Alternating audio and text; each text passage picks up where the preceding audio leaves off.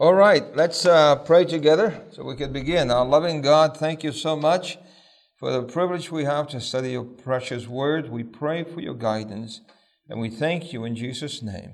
Amen. The, the whole week is titled Inspiration, and the reason why is because uh, with all that is taking place around us, uh, most people do not realize that the real issue underlining this whole controversy is whether or not you can trust the Bible. That's the real issue. It may have the title of women ordination, it may have whatever other name, uh, but the real underlining uh, attack is whether or not you can actually trust the Bible. And you may think, well, that's strange for Christians to question whether or not you can trust the Bible. But it should not be strange because we know that we are in a great controversy.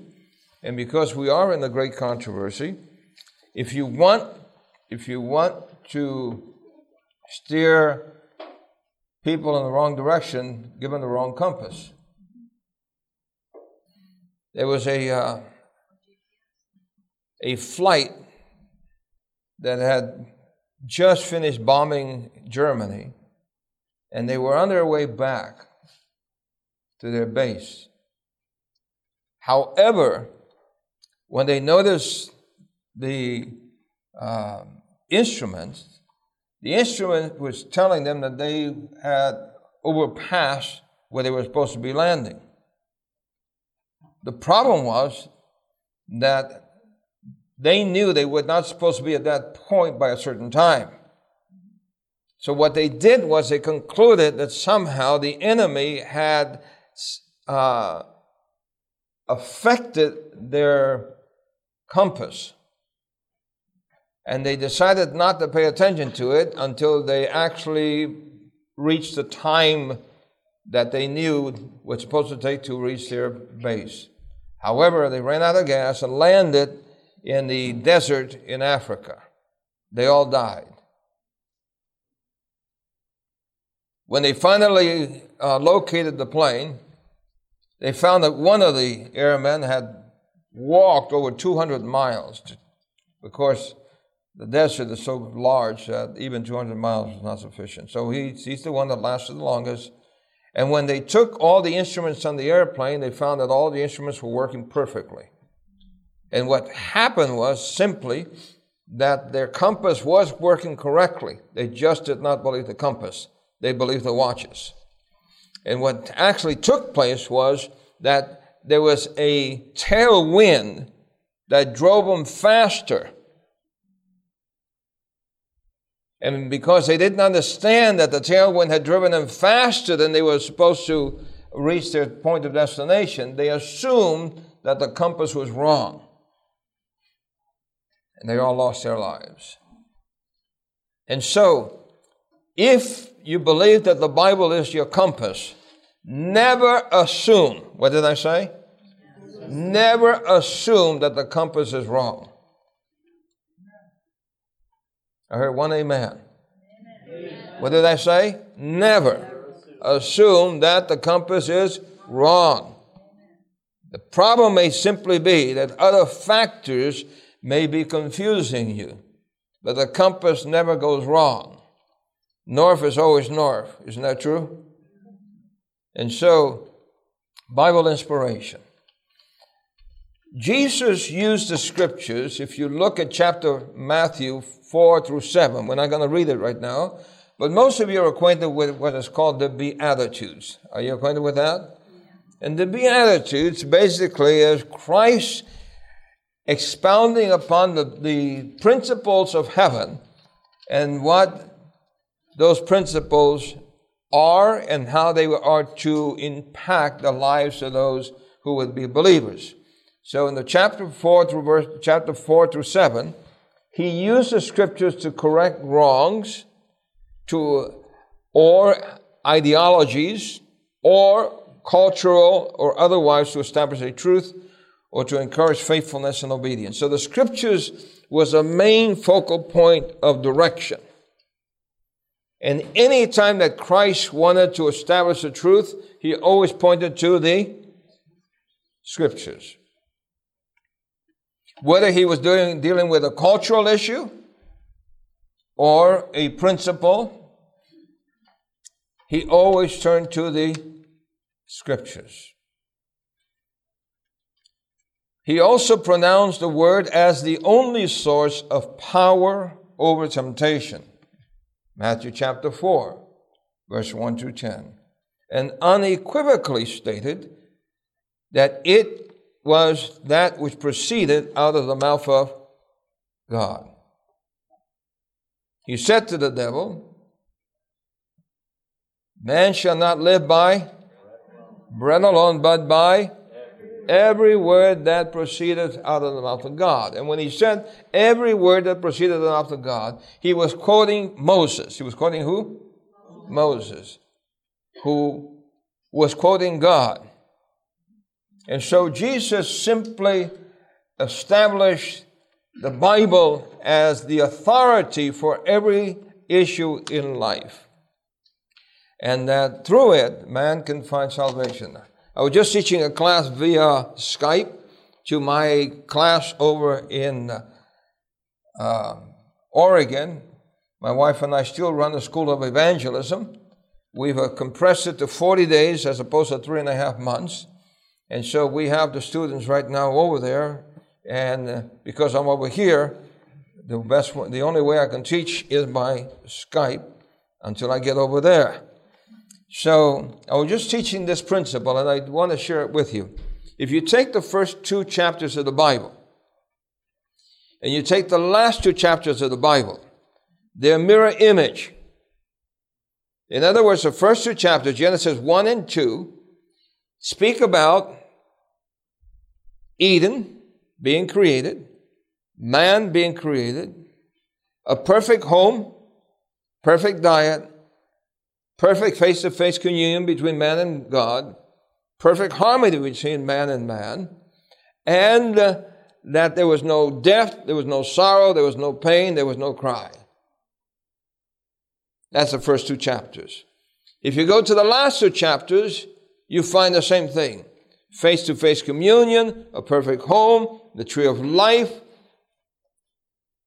Everything is again perfect. The Bible then is to tell you how to get from point A to point Z, from Eden lost to Eden restored. Those first two chapters, the last two chapters, are God's ideal for his people.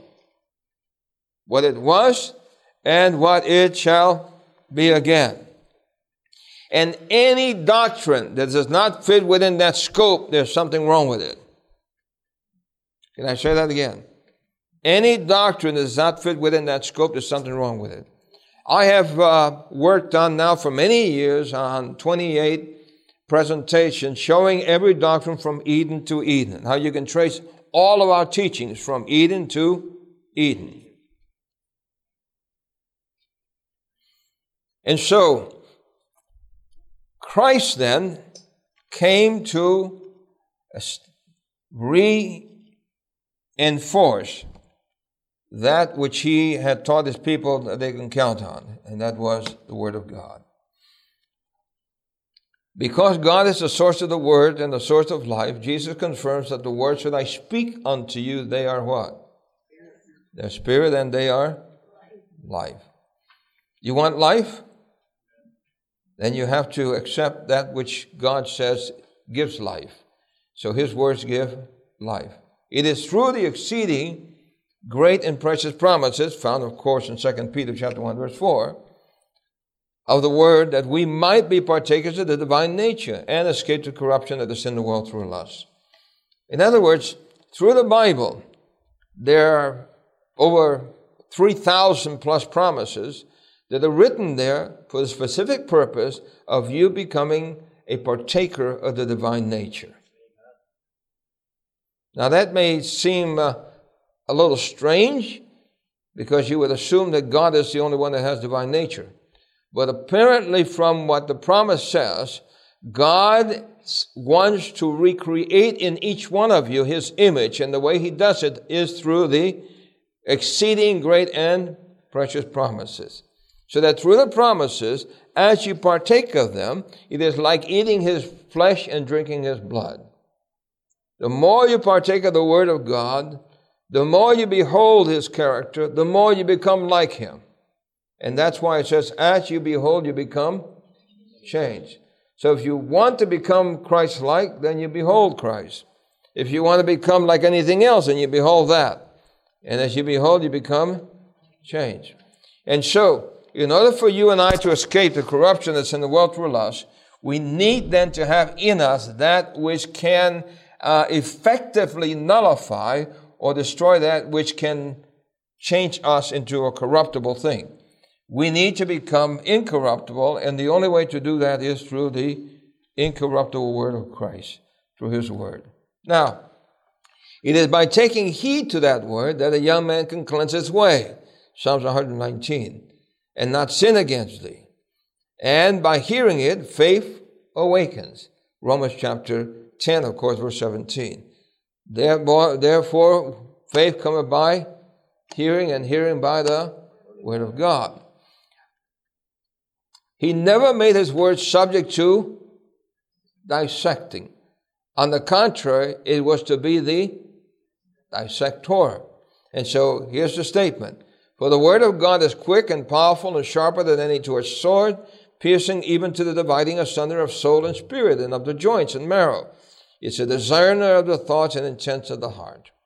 So the Lord intended for his word not just, just to be a book like any other book. He intended that book to actually have within it the element that energizes, that enables you to accomplish that which otherwise you could not accomplish in your own strength. Now, if you're wondering why I'm trying to move ahead fast, it's because I have a lot to cover. Having such an element as this at our reach, I would certainly be afraid of any attempts to cut out any part as what? Culturally uninspired. And I'm referring to the new hermeneutics, which is called the principal historical um, hermeneutics, that has just been introduced as a new way to interpret the scriptures by some in our uh, division. And so, he intended that the word be maintained intact because the scriptures are filled with many, many cultural situations, such as, for example, the, the, cultural aspect of in those days, you didn't have a child, you can get your husband to have a child with some other, uh, concubine or something. Today, that's not acceptable, correct? But in those days, it was culturally acceptable.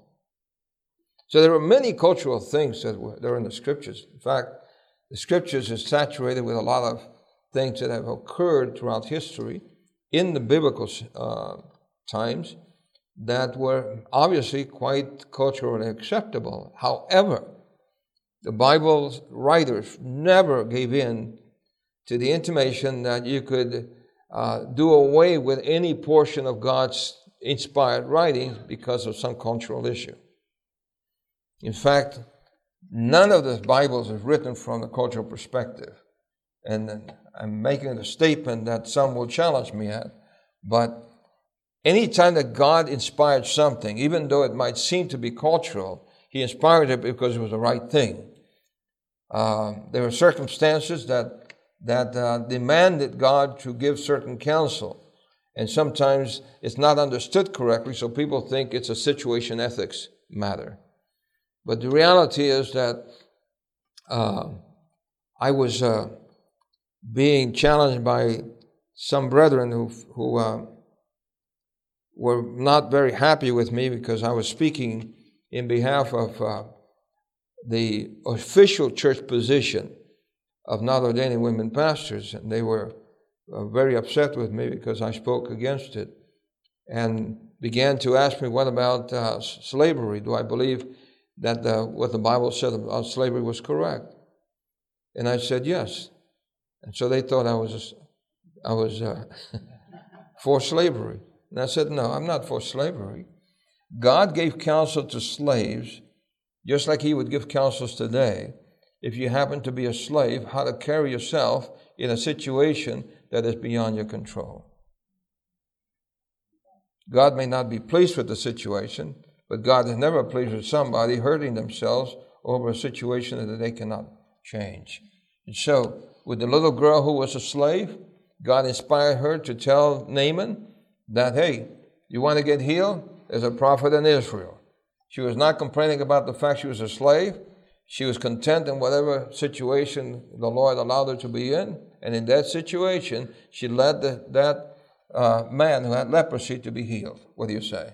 Amen. So there are circumstances in the scriptures that God uh, overrules in circumstances, like Joseph, who was a slave, but he did not complain. He simply accepted his lot, and God brought him out of that situation and put him up in, into being in a high position. Now, you and I know that that's not the normal thing that happens with people. They may be slaves, they may be slaves for the rest of their lives. Is that true?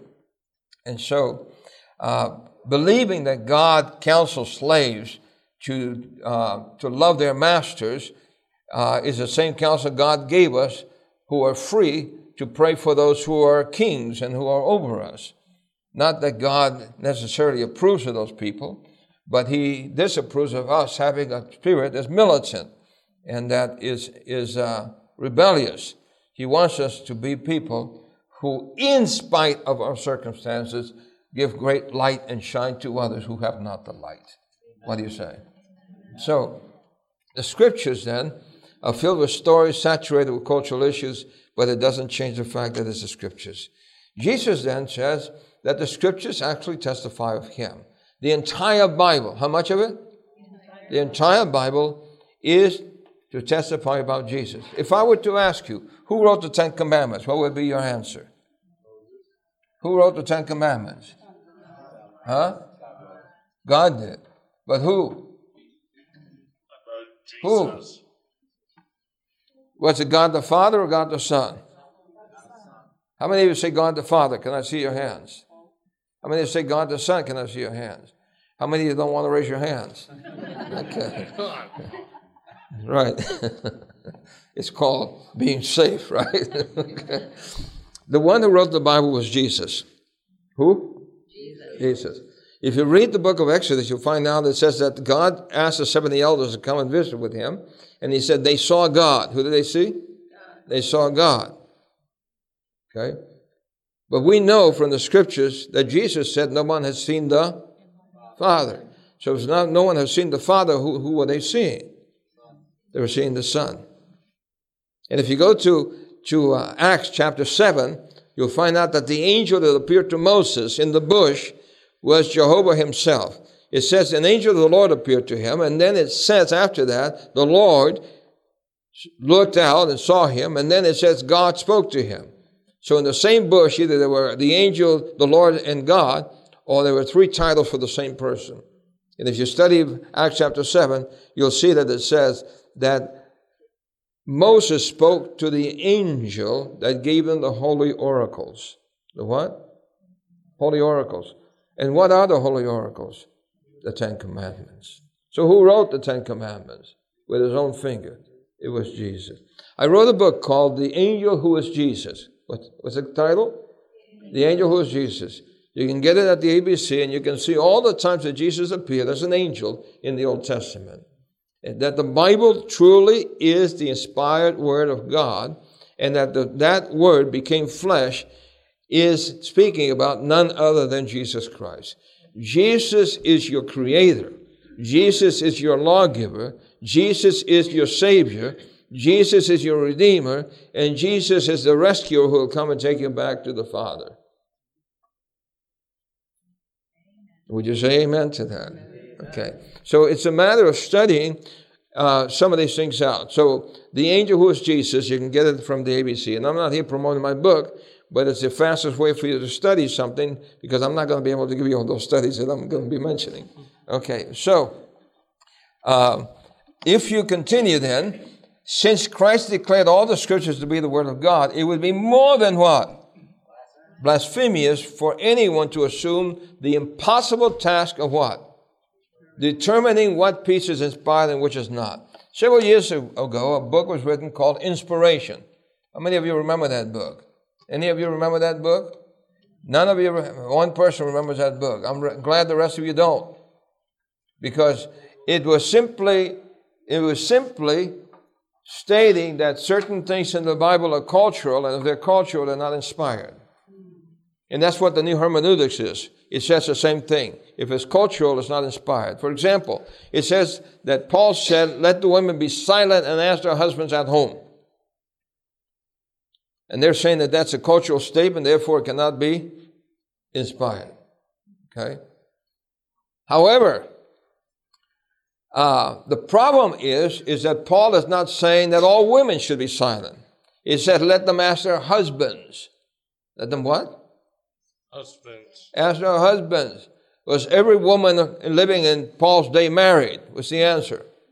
No. no. So what was the issue? If it said let them go and ask their husbands, it wasn't referring to all women. It was referring to women who in the church were talking to their husbands. And it was good counsel. Because if you are of a Jewish descent and your services divide the men from the women, it is not appropriate for women to come and join in with the men. And even still today, if you go to a synagogue, the men worship by themselves and the women by themselves. Do you understand? So the counsel was good counsel. When I first went to Korea, back in 1968, I went to church. I discovered that the women were sitting by themselves on the left and the men on the right. So if I went and sat on the left, would that be acceptable? Why? So would it be good counsel for Paul to say, Pastor, you need to sit on the other side. Do you understand what I'm saying? So, just because something seems to be cultural does not disqualify it as being inspired.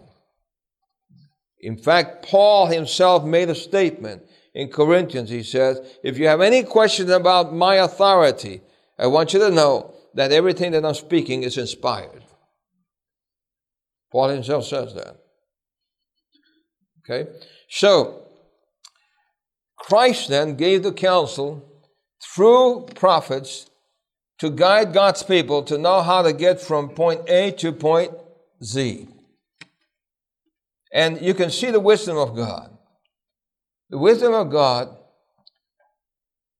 is revealed in providing for his children everything that they will need to know how to escape the uh, booby traps, the incursions, the obstacles that the devil would throw in people's way so that they could not make it to the kingdom. And so in the scriptures, you find all the counsel that you need, even how to eat correctly so you have a better chance of making it to the kingdom. What do you say? Okay. So, Timothy was inspired by Paul to believe that the scriptures were inspired. Paul wrote to Timothy and said that from a child thou hast known the Holy Scriptures, which are able to make thee what? Wise unto what? Salvation. You want to be saved?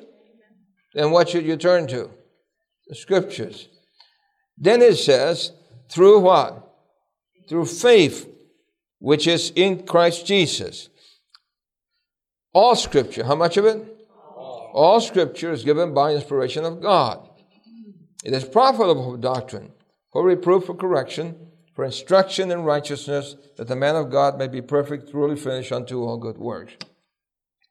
The word inspiration actually comes from what we call the Greek today, which is, uh, you know, when we talk about air uh, uh, equipment, pneumatic, you know what, what the pneumatic is? Okay.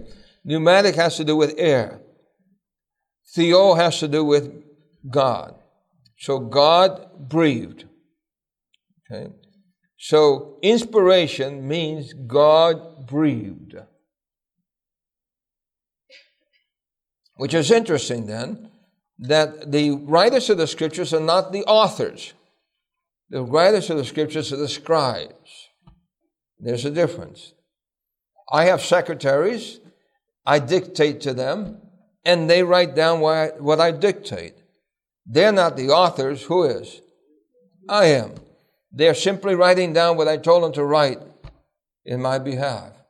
So they're called amanuenses or scribes, or in today's vernacular, secretaries. Uh, how many of you have been to a court? If you've been to a court, you know there's somebody there pecking away. What do you think they're doing? They are recorders. They're calling. They're called what? Recorders. What are they doing? They're actually registering down in written form what is being verbalized. They're not the authors. They're simply just registering what is being said. And so the prophets simply registered what God told them. They registered it in Hebrew. Uh, and it's amazing also, think of it. Moses studied 40 years in what language? In Egyptian. And what was the written language? Hieroglyphics. Imagine if Moses had been inspired to write the Bible in hieroglyphics.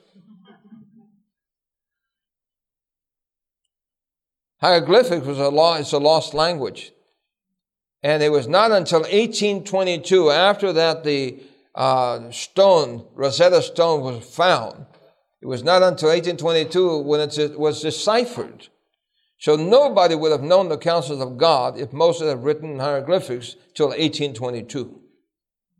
But God rather chose to write the scriptures in a language that could be maintained throughout history. Hebrew is still basically the same Hebrew today that it was in the time of Moses. Hebrew has 22 letters. How many? 22 letters in the alphabet. So God chose a simple language to confound the wise or the wisdom of the Egyptians. He chose one of 22 letters. What do you say? And because of that, we can find scrolls that are ancient and you can still read them because it's the same Hebrew with just a few minor changes today. What do you say? Amen. So you can see God's wisdom. Now, notice what it says in Second Peter. Knowing this first, that no prophecy of the scriptures is of what?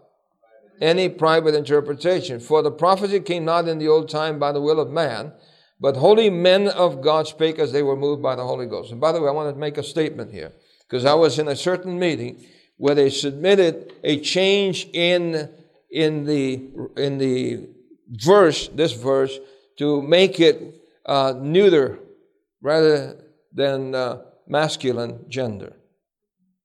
And the argument was that anthropos is a neuter word. And even though they were scholars, I had to stand up and I had to challenge them and say, uh, unfortunately, uh, you're not correct. Now, that's not politically correct to say to a scholar. But when you come to the scriptures, you have to do away political correctness. Truth is truth. What do you say? Amen. And Mrs. White makes an interesting statement. She says that the understanding of the scriptures held by the common people is most accurate. Okay? The understanding that the common people have of the scriptures is most accurate. She doesn't say the scholars, she says the common people. Because God gave it inspired so that the common person could understand it. What do you say? And I'm grateful for that. Because when I first became a Christian, I have to confess to you, my reading level was about a kindergarten reading level. I was a professional musician, but I didn't depend upon reading. I dropped out of school. I got left back in fifth grade. Then I got left back in eighth grade. Then they promoted me because I was too old to remain in eighth grade. And so by the time they gave me an IQ test, I was an imbecile. And so I uh, got into show business and accelerated and ended up playing with Bill Haley and the Comets. Remember Rock Around the Clock? And so I became a professional musician. But when I wanted to become a Christian and the pastor offered to baptize me on the condition that I would take Bible studies.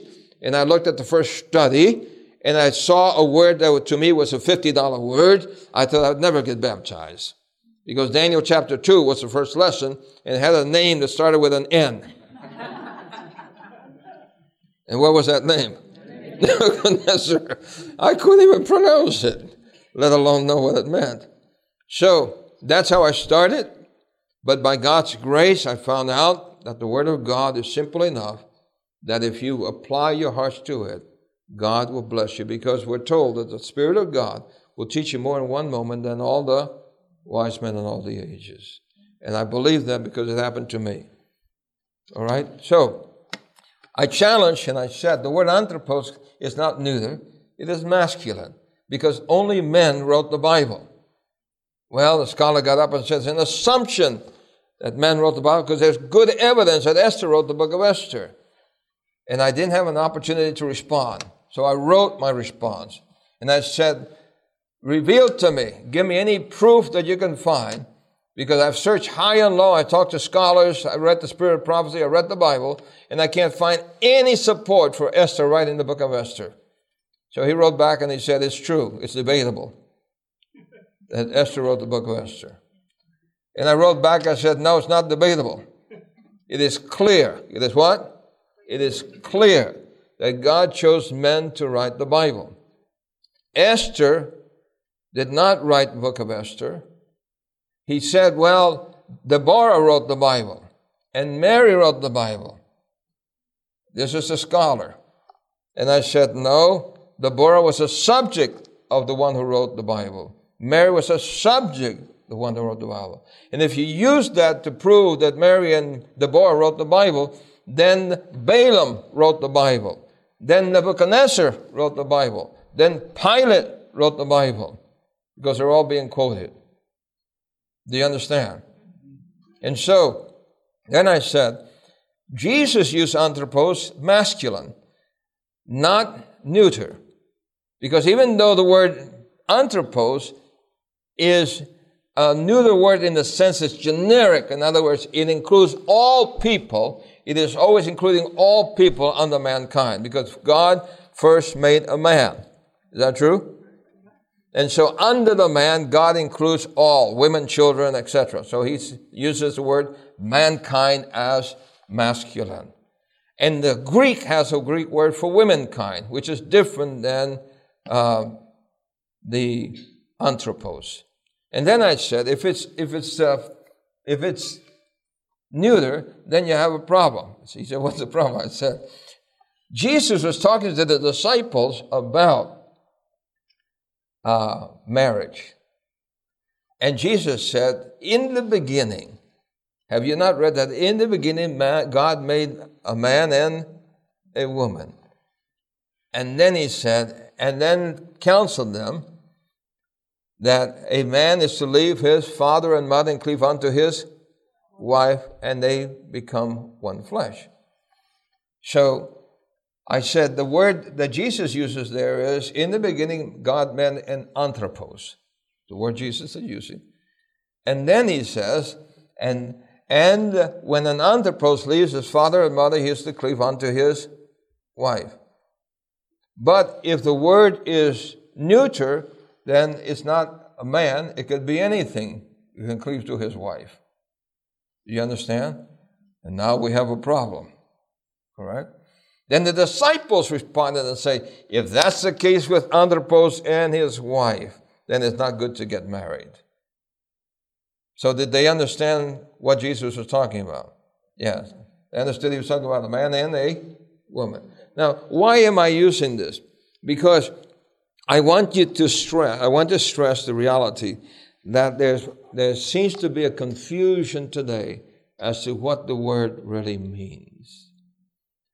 But I think anybody who could read that if a man cleaves unto his wife, then that has to be a, a man. Is that true? Therefore, when the scripture says, Holy men spake as they were moved by the Holy Ghost, it is clear then that God intended to use men to communicate through the scriptures. Now, that doesn't mean he didn't use women, because there was Anna there was Huldah, there was Deborah. The issue is not that God did not use women as prophetesses. The point is that God used men to write it. So God wrote about the prophetess Huldah with a man. Do you understand what I'm saying? Yes? No? Maybe so? Okay. Now, continuing on then with the issue of inspiration. That's why I'm, I titled inspiration. Given that they both believed that the Bible was inspired by God, lends to the reason that Paul and Peter ardently defended and commended it. Paul's writings were based upon his understanding and dependence upon the Bible as being the irrefutable Word of God. Wherever Paul went, what did he use? He used the scriptures to do what? He used the scriptures to support his teaching that Christ in verity was the Messiah. And he only proved it by the scriptures. The only time that Paul moved away from scriptures, uh, using the scriptures, was on, the, on Mars Hill. He sought to use philosophy against philosophy. And when he did that, even though he did speak about the, the God that you don't know whose name it is, and uh, even though he spoke about the resurrection, still, Paul shifted from what he normally would do to argue with prophecies about Christ being the Messiah.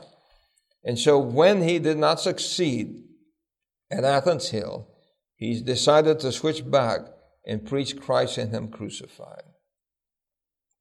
So, for whatsoever things were written aforetime were written for our what? our learning that we through patience and comfort of the scriptures might have hope. It was to the scriptures that he also pointed to to convince the Jews that Christ was the Son of, of God. Notice what he wrote in, in Acts. This is when he was leaving Ephesus for the last time and told the people that they would not see his face again.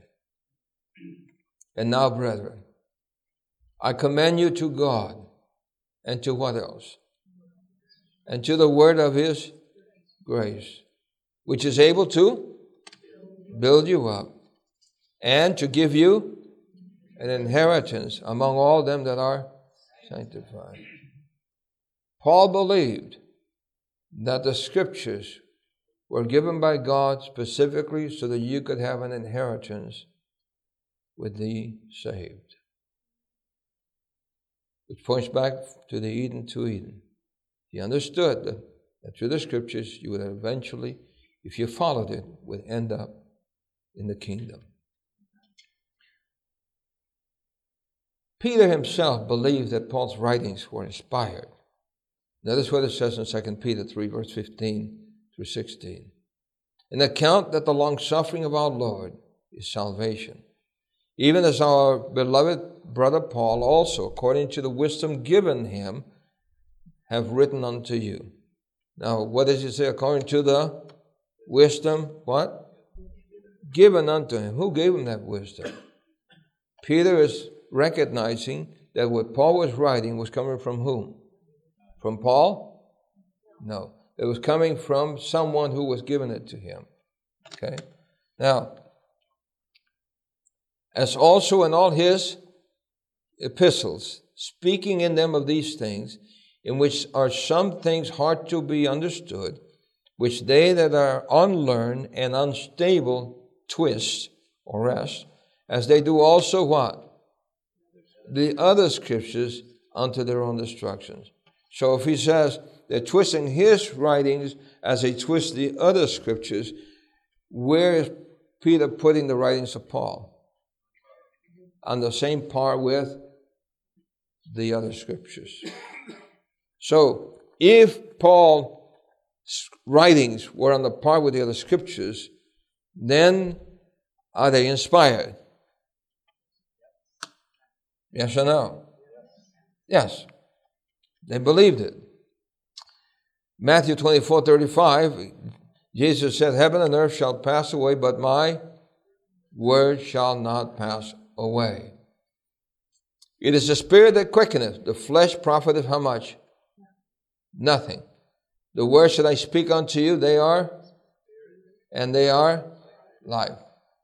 So, the words of Christ are spirit and, and they are life. And so, now let me shift to some other inspired counsel concerning this topic. The soul that converses with God through what? Through the scriptures, who prays for light and opens the door of his heart to the Savior, will not have evil what? Imaginings, worldly schemings, or ambitious lust after honor or distinction in any line. Okay, so the soul that converses with God through the scriptures, who prays for light and opens the door of his heart to the Savior, will not have evil imaginings, worldly schemings, ambitious lusts after honor or distinction in any line. He who seeks for the truth as for hidden treasure will find it in God's means of communication with man. And what is that? His Word. David says, The entrance of thy words giveth light, it giveth understanding unto the simple. So the role of the scriptures then is a anti antibiotic, as it were, against the infiltration of evil thoughts that seek to seep into the mind. Do you have challenges at times with evil thoughts that creep into your mind? You don't have to raise your hand. Uh, as I study, I've, I've discovered that she says that many, many sincere, devout people also are, harassed with evil thoughts. But then, what's the remedy for it? The Word. The Word. The Word can neutralize those evil thoughts as your mind determines to place itself on the train that reveals divine inspiration. God, through His Word, can blast those evil thoughts away. And it is the only thing that has the power to cure evil imaginings. So, if you have challenges with that, start memorizing the scriptures. Start doing what? And you may say, I'm too old to do that. And I can tell you, you're not too old, you just got weak minded. And what's the difference? When you get lazy in your mind, you know, let me say this to you. There are people who say, I don't like King James Version because the old English is hard to understand. Yet, little children at the age of five can speak three different languages. How is that? Are little children smarter than the older people? No. All the components are there for a child to learn turn languages when they're children.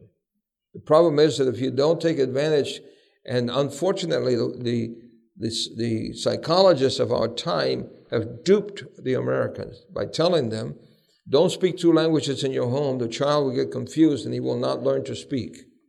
Okay? That is a fallacy. But that was something taught by psychologists several years ago. The truth of the matter is, is that you can teach a child. When I was in Romania, there were some little children, three, four, and five year old, two boys, that I was staying in that home. And the mother only spoke to them in German. The father only spoke to them in Hungarian.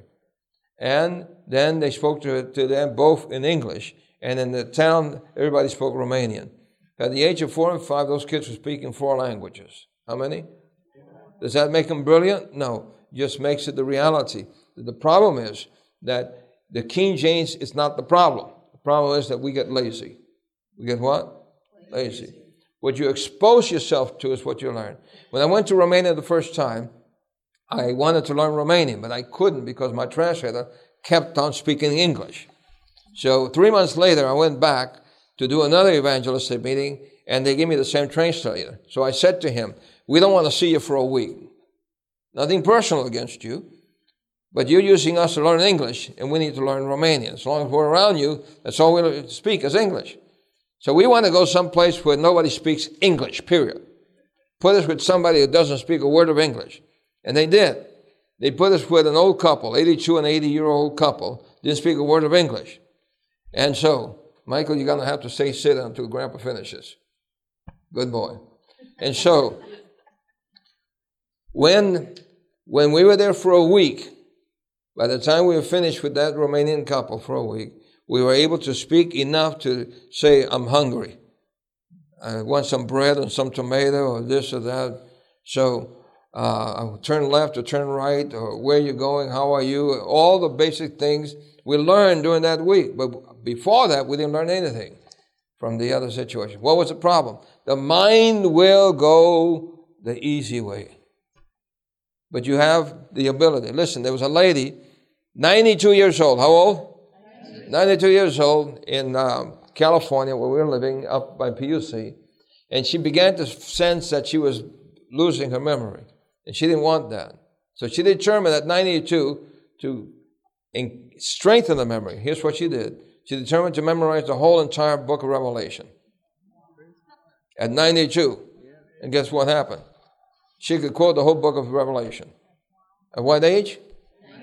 92. So what's the problem?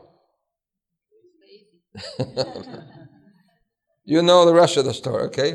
He who seeks for truth as for hidden treasure will find it in God's means of communication with man. What is the means? His word. All right? So, what man is there that dares to take that Bible and say that this part is inspired and that part is not inspired? I would have both my arms taken off at my shoulders before I would ever make the statement or set my judgment upon the Word of God as to what is what? Inspired and what is not inspired. How strongly did you feel about that? I would have my what? My both arms taken.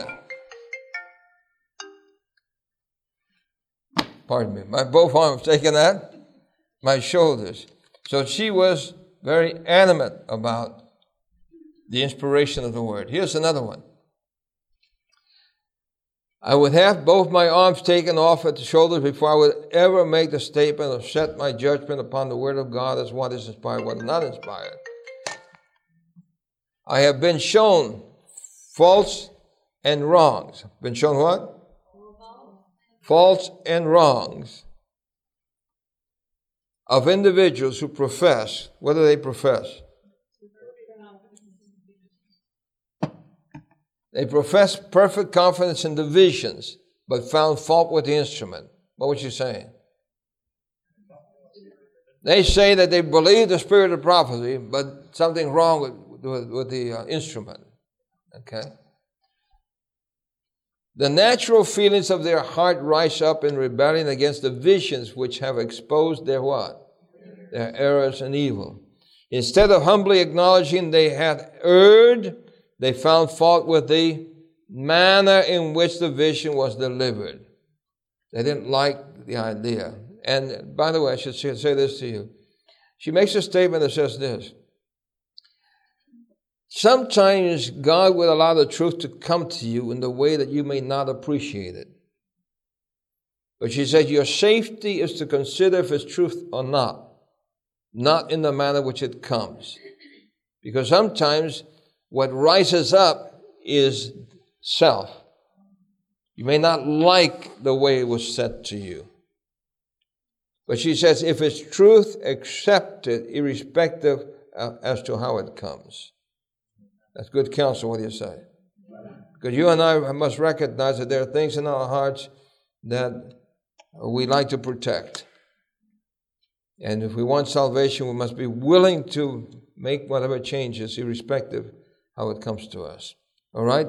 Then she says, instead of humbly acknowledging that they had erred, they found fault with the manner in which the vision was delivered.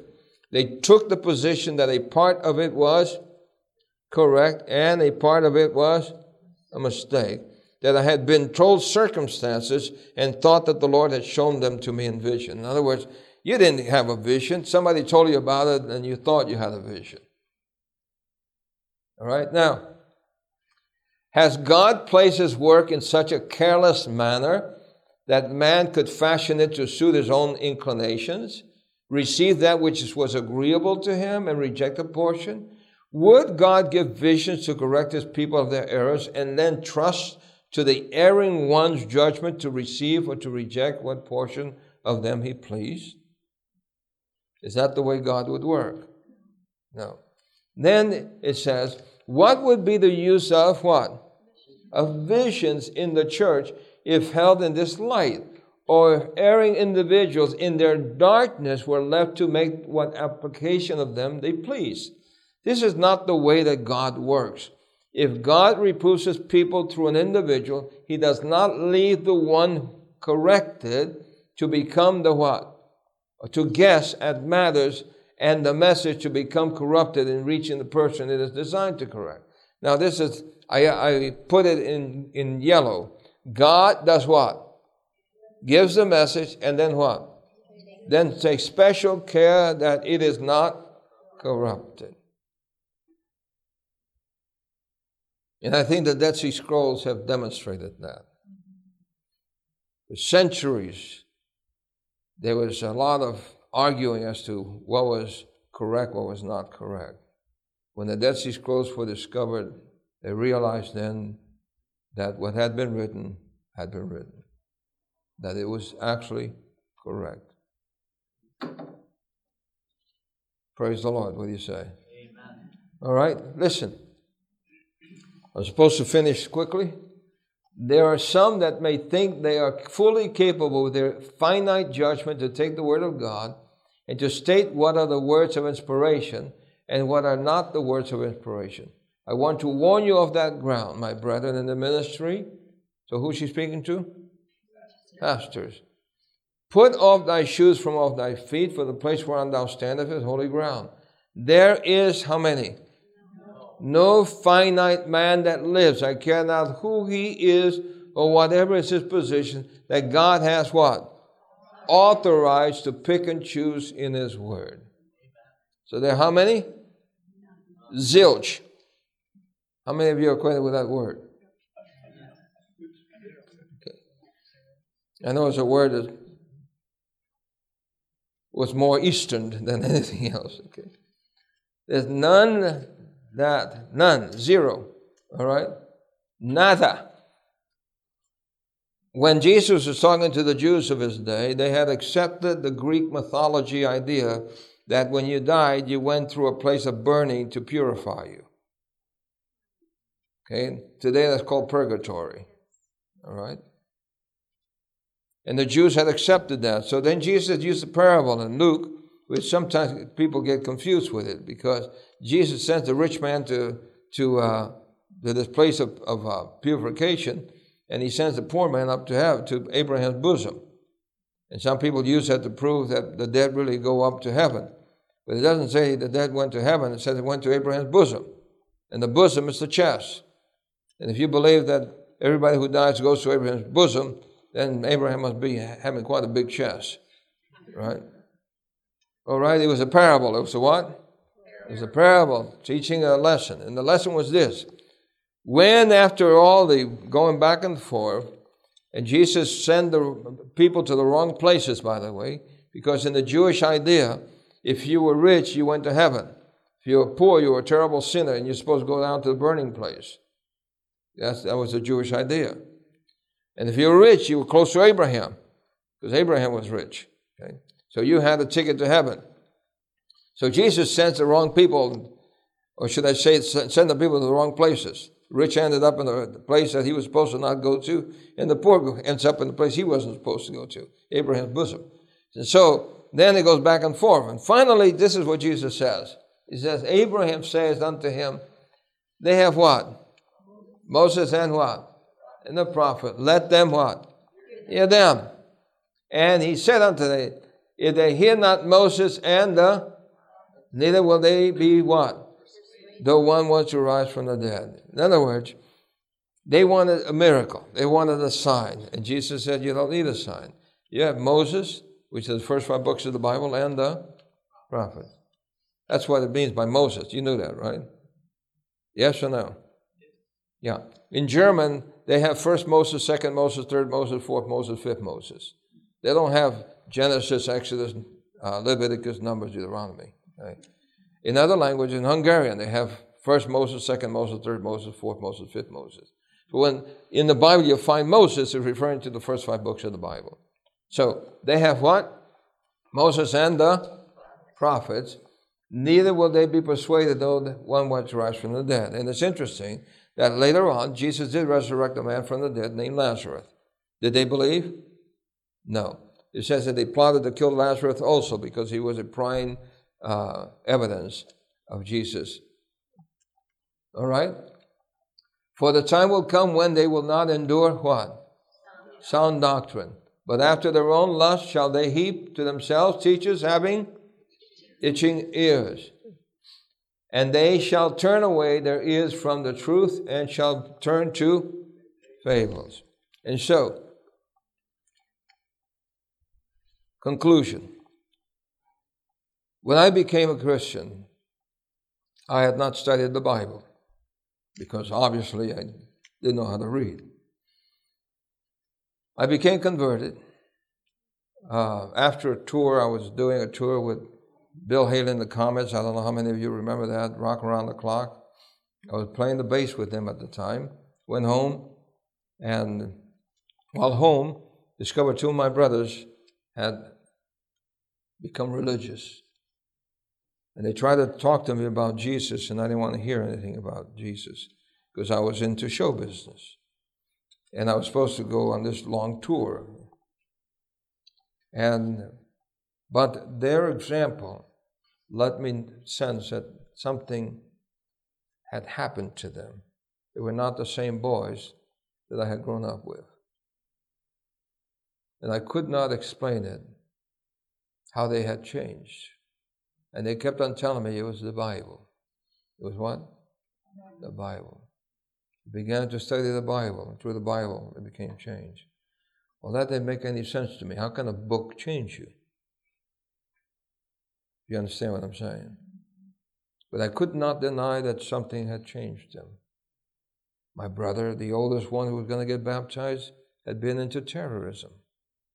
My other brother was the president of the largest Puerto Rican gang in New York City. I myself was in a gang. And so, what changed them? What changed them? And then I had an experience with God where He instantly removed from me all those habits that I had, all those uh, cravings that I had for the drug and the wine and the this and the that. And when that took place, and it was instantly, it was what? When that took place, I knew that there was a God in heaven. And then when I began to read the Bible, I discovered that in the Bible it talked about the new birth. And then I realized what I had experienced. Then I met my wife, young girl that came from La Sierra to do park evangelist from New York City. And they asked me to help them out. So I went to help them out. I took her out to eat some Spanish food. And when we got to the restaurant, she looked at the menu. She says, There's nothing here I can eat. I thought, What's wrong with this girl? And uh, I said, What's the matter? She said, I'm a vegetarian. I thought it was the name of some disease that she had. I'd never heard of the word vegetarian. I said, What is that? Oh, first I said, Oh, I'm sorry. I said, What is that? She said, I've never eaten meat in all my life. I said, What? He said, I've never eaten meat in all my life. So I called over the waiter in Spanish and I said, Look, get something that never had a mother, doesn't swim, doesn't walk, doesn't fly, and just get something, you know, vegetables and all that. So he did. We ate a lovely meal. As I sat there, I thought to myself, this makes sense. And she's a girl, she can do it. If she can do it, so can I. So right there, I decided to become a vegetarian. Never had a Bible study. Okay? Do you hear what I'm saying? Well, later on, I studied the scriptures. What do you, what do you think I found? The first diet in the scriptures in Genesis chapter 1, verse 29 is a what? A vegetarian diet. So God led me to the experience first, and then He led me to the Word to confirm the experience. Do you understand? And so the more that I saw the confirmation in the Scriptures, the more I was certain that the divine God who changed my life is the one who inspired the Word. And that's why I believe that the Word is the answer to our, our ailments, because it leads us to the one who could do something for us the one who was able to do something for us, the one who was able to change us. And so, we're living in the days where the Bible is being attacked, and it's being attacked in different ways. And my encouragement to you is this don't be shaken from the word. Don't be what? Shaken from the word. Believe the word. Follow the word. Obey the word. And if you do so, you will find yourself being on the path that leads upward. Turn your back on your word, and you'll find yourself on the path that leads downward. God has given us His holy word for the purpose of helping us to understand the challenges of life, how to become better people, how to become better, uh, healthier, how to become more intact with, with goodness and righteousness, how to live righteous lives, how to treat others as they ought to be treated. All the good things that God has for us are written in the scriptures. You'll become a better husband. You'll become a better wife. You'll become a better son. You'll become a better daughter. You'll become a better father. You'll become a better mother. All through the scriptures, there's only one thing that will happen to you you'll become better. You just have to believe it. That's why it says, Believe in the prophets, so shall ye prosper. And so, how many of you want to prosper? How many of you believe that the word is inspired? I believe it with all my heart, and we must follow it. Let's pray. Father, we are grateful for your word, its inspiration. We thank you that you have given it to us, common people, so that through it we may understand the glories of heaven. We're thankful that you have chosen babes to teach, that you have not given your truth to the wise, but to the simple. And that you, through your word, intend to make us citizens of that heavenly kingdom before we get there. Change us, make us all that you want us to be. Help us to honor your word, cherish it, keep it, obey it, follow it. We pray in Jesus' name. Amen. All right, we have a f- couple of minutes if you have any questions. If not, may I assume that we made it clear? Yes, sir, you have a question.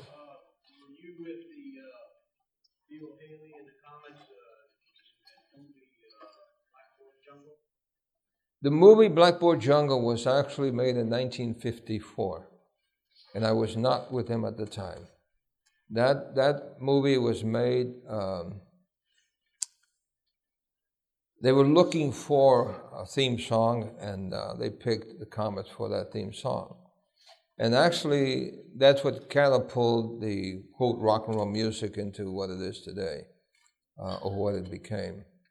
Um, if it had not been for Blackboard Jungle, that movie, then probably Bill Haley would not have been a known person of the group. So it was a movie that made the Comets, not the Comets that made the movie. So the answer is no, I was not there at that time. yes, sir. Just a minute. When, when was you with them? I was with them in the 60s, 67, 68. Okay, not then. No. And that time I was playing with another group called the Vampires. We changed from flying as bats to flying as comets. Okay, you were asking a question? Have I had a chance to interact with, interact with the old group? The answer is yes. Uh, once I I, um, I became converted, I called them up and, and told them I quit. They didn't understand why. If you go to a website, uh, Rockabilly something, uh, it has some of the people who actually did were members of the Comets and people who were not members of the Comets. And the reason they do that is because there are people who say they were they were Comets, and this website certifies that they were not. But it certifies who were, and I happen to be one of them who were. Okay. Uh, but if you look look at that, it says that during the time of the Comets, he found religion. And so uh, what happened was that I called him up and I quit, but I, I was too embarrassed to tell him why. I was just, you know, still kind of half there and half here. So what took place was that I, I, uh, I got drafted. I became honest, so I wrote to the military of the government saying, you know, here I am. And they were kind enough to send me a letter of invitation. You're hereby inducted into the United States Army.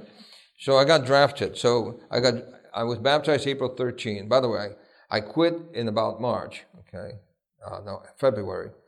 Um, by April 13, I was baptized. So everything happened very quickly. And by June, I was in the army. Uh, I got drafted. By July, I was in. And so I was sent immediately over overseas during the Vietnam crisis, and I kind of lost connection, contact with everybody. So when I came back, uh, they reassigned me to New York City because I still had another year to go in the military. And somebody told me that they were, they, had, uh, they were coming to Madison Square Garden to do a show. So I uh, went to Madison Square Garden. I took six books with me, Six Steps to Christ, and uh, knocked on the back door. And uh, the guard came and said, Who are you? I said, Tell him it's Little Lou. That's how they knew me, Little Lou. So he went, disappeared, came back, and said, Okay, you, you can come in. So I went, and he took me immediately to the, to the dressing room. I got to the dressing room, the boys were there, and Martha, the wife of Bill, was there. Uh, but uh, they were just announcing them to come on the platform. Ladies and gentlemen, you know how they do. There were thousands and thousands of people in Madison Square Garden. I mean, thousands. But I sense it was the whole the whole atmosphere was very, very, very uh, nothing spiritual was sensed there. It was very dense and all that. And I had a little boy with me, and I was afraid for him. So I went back to the dressing room and I told uh, Martha, I said, please give these to the boys. So I have one for each, each of them. And I left. So I don't know what happened, you know, when they came back, whether she gave the books or not. So a year later, they came back to New York City again, and they were doing something in the Bitter End down in Greenwich Village. And I'm talking about places that you probably not, never heard about. But it's Manhattan, where NYU, uh, New York University, is. So I went to see them again, just to kind of find out what happened. And this time they wouldn't want to see me because I went to tell the guard. The guard disappeared, came back, and they won't let me in. So I don't know whatever happened. Then in 1977, I was doing a wedding down in Texas. And the organist kept on looking at me and talking to my wife and said, You know, I've seen him someplace. I've seen him someplace. You know. So my, my wife said, Yeah, he used to play with the comet. Oh, really? Well, my best girlfriend just sold her mansion to, to Bill Haley, and nobody's supposed to know. So my wife called me over and said, This lady knows where Bill uh, lives. They give him his address. So I went to visit him, and he was not there again. His wife was there. So I talked to Martha again. Bill was supposed to be out fishing someplace, and uh, that was the last opportunity I ever had. So I don't know if Martha shared with Bill my being there. I don't know what happened to the steps of Christ, whether or not they took him or not. Uh, but since that time, all of them are dead. So I have no idea whatever happened to them, whether they responded, whether, you know, have, my hope is they did, but I know in 1975, Rudy uh, got cancer and died. A saxophone player. Uh, Bill Miller died. Uh, Rudy Pompilli, uh, Johnny Lane was a drummer, died. So basically, uh, Bill died in 1980. Anyway, so I didn't have the opportunity that I wanted to to witness to him. You have a question? Yes, that book uh, was Alden Thompson's book, Inspiration. And that book, he was he was uh, sharing that some parts are inspired and some parts are not inspired. And so. Well, what I'm saying to you is, brethren, that irrespective of who says what, the reality is that the Bible is the same. Uh, every time I open the Bible, it still says the same. It hasn't changed. And I've been reading the Bible now every year. I read the Bible through. I've been reading the Bible now for 46 years, and it still says the same. It hasn't changed. It's just misunderstandings. Uh, when people have certain agendas, when people have certain desires, uh, especially when people don't like what it says because it doesn't meet the particular ideas, uh, that's why they like to change it. But uh, the reality is that it's still the same. It's God's book. It's an inspired book. It has power to change the life. Yes, sir. Just to go back, uh, we were playing with Bill Haley. Okay. Um, what happened was that uh, I got drafted and I went to basic training. Um, uh, the question is, uh, what happened in the service when I was? They wanted to do a contest and what, what took place. Um, when I got drafted, uh, I just I didn't know that that these people read your records, and so the captain doing AIT, which is Advanced Individual Training, I was uh, being, being, prepared to be a medic for, for Vietnam. Uh, the captain came to me and said, uh, "Private Torres," he said, "I need your help," and I was shocked. Captains don't ask you for help; they usually give you orders. You know? So I said, well, "How can I help you?" he said, "Well, we're going to have a talent contest." And I said, "And?" He says, uh, "And I want you to help me because I read your records and I found out that you're a professional musician with the Comets." And he said, "Well, I want you to play with our group because if you join them, you'll we'll win the contest." and I said, "No, no, thanks." Captain, I, I don't do that anymore. He said, I, I, Aren't you a Christian? I said, Yes. Don't Christians help people? I didn't know what to do about that. I was brand new Christian, okay? So, uh, so I'm, I'm kind of embarrassed, you know, because this captain wants me to help him. And I don't, so I, I had, rather than praying, I came up with a plan. So I went to the band and I said, okay, I'll, I'll tell you what we'll do. I'll help you under one condition. They said, What's that? I'll hide behind the curtain. my idea, you know, in my wisdom was if I hide behind the curtain, nobody will see me, so I will not be a wit- bad witness. But the band will know that I'm a good Christian because I'm helping them. Okay. So that was my plan of attack. So, so I got up there, hiding behind the curtain, and I thought I was in control of it. And I discovered you don't control it, it controls you. Because as soon as I came to, I started out behind the curtain. When I came to, I was up in front of the stage doing what I normally would do with a, on, in a split with a bass guitar behind my neck, playing a solo, and everybody whistling and screaming and applauding and all that. So technically speaking, we won. Technically speaking, okay. But when I realized what I had done, the very thing I didn't want to do was what happened. I was a bad witness, I felt.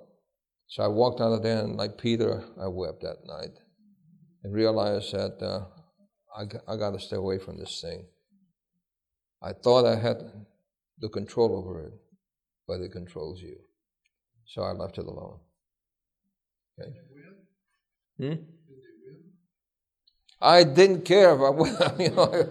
My my my my uh, sorrow was, you know, I, I left. I didn't want to know what had happened because I, I felt so I felt so embarrassed that here I, uh, like Peter, you know, though all others will, I shall not. You know. Well, I discovered that that's not the way it works. So I uh, left that, and when I'm, you know, fortunately with my wife and I, my wife was a classical violinist and uh, she was a concert violinist, in fact, and first chair in New York City uh, under the conductor of the New York City Opera House in New York. Um, so she played violin, and I played bass. Well, bass and violin don't agree. And she was not going to give up the violin. And so I knew I couldn't do duets with violin, with my bass. So I decided I'd learn to play guitar. And uh, even though I couldn't read music, everything I could hear, I could do it. So I would tell her to play the accompaniments on the piano, and then I would transfer them into the guitar. So she and I do, um, in fact, the CD is at the ABC called Still Praising, uh, Guitar and Violin Duet. So I don't know how many. I think they had about 15 last time she told me. So if you're interested in the music, it's there. Still praising guitar and violin. All right? If you like guitar and violin, you'll be blessed by the CD. Not because we did it, but because music is a gift from God. All right, let's stand together and pray. Loving God, thank you so much for the privilege we have to be together, to study together. And we ask for your Spirit to continue to guide us, to be faithful and true to that which you've delivered to us. As a result of great sacrifices, you preserved the Bible. Keep us faithful, we pray in Jesus' name. Amen. This media was brought to you by Audioverse, a website dedicated to spreading God's Word through free sermon audio and much more. If you would like to know more about Audioverse, or if you would like to listen to more sermons, please visit www.audioverse.org.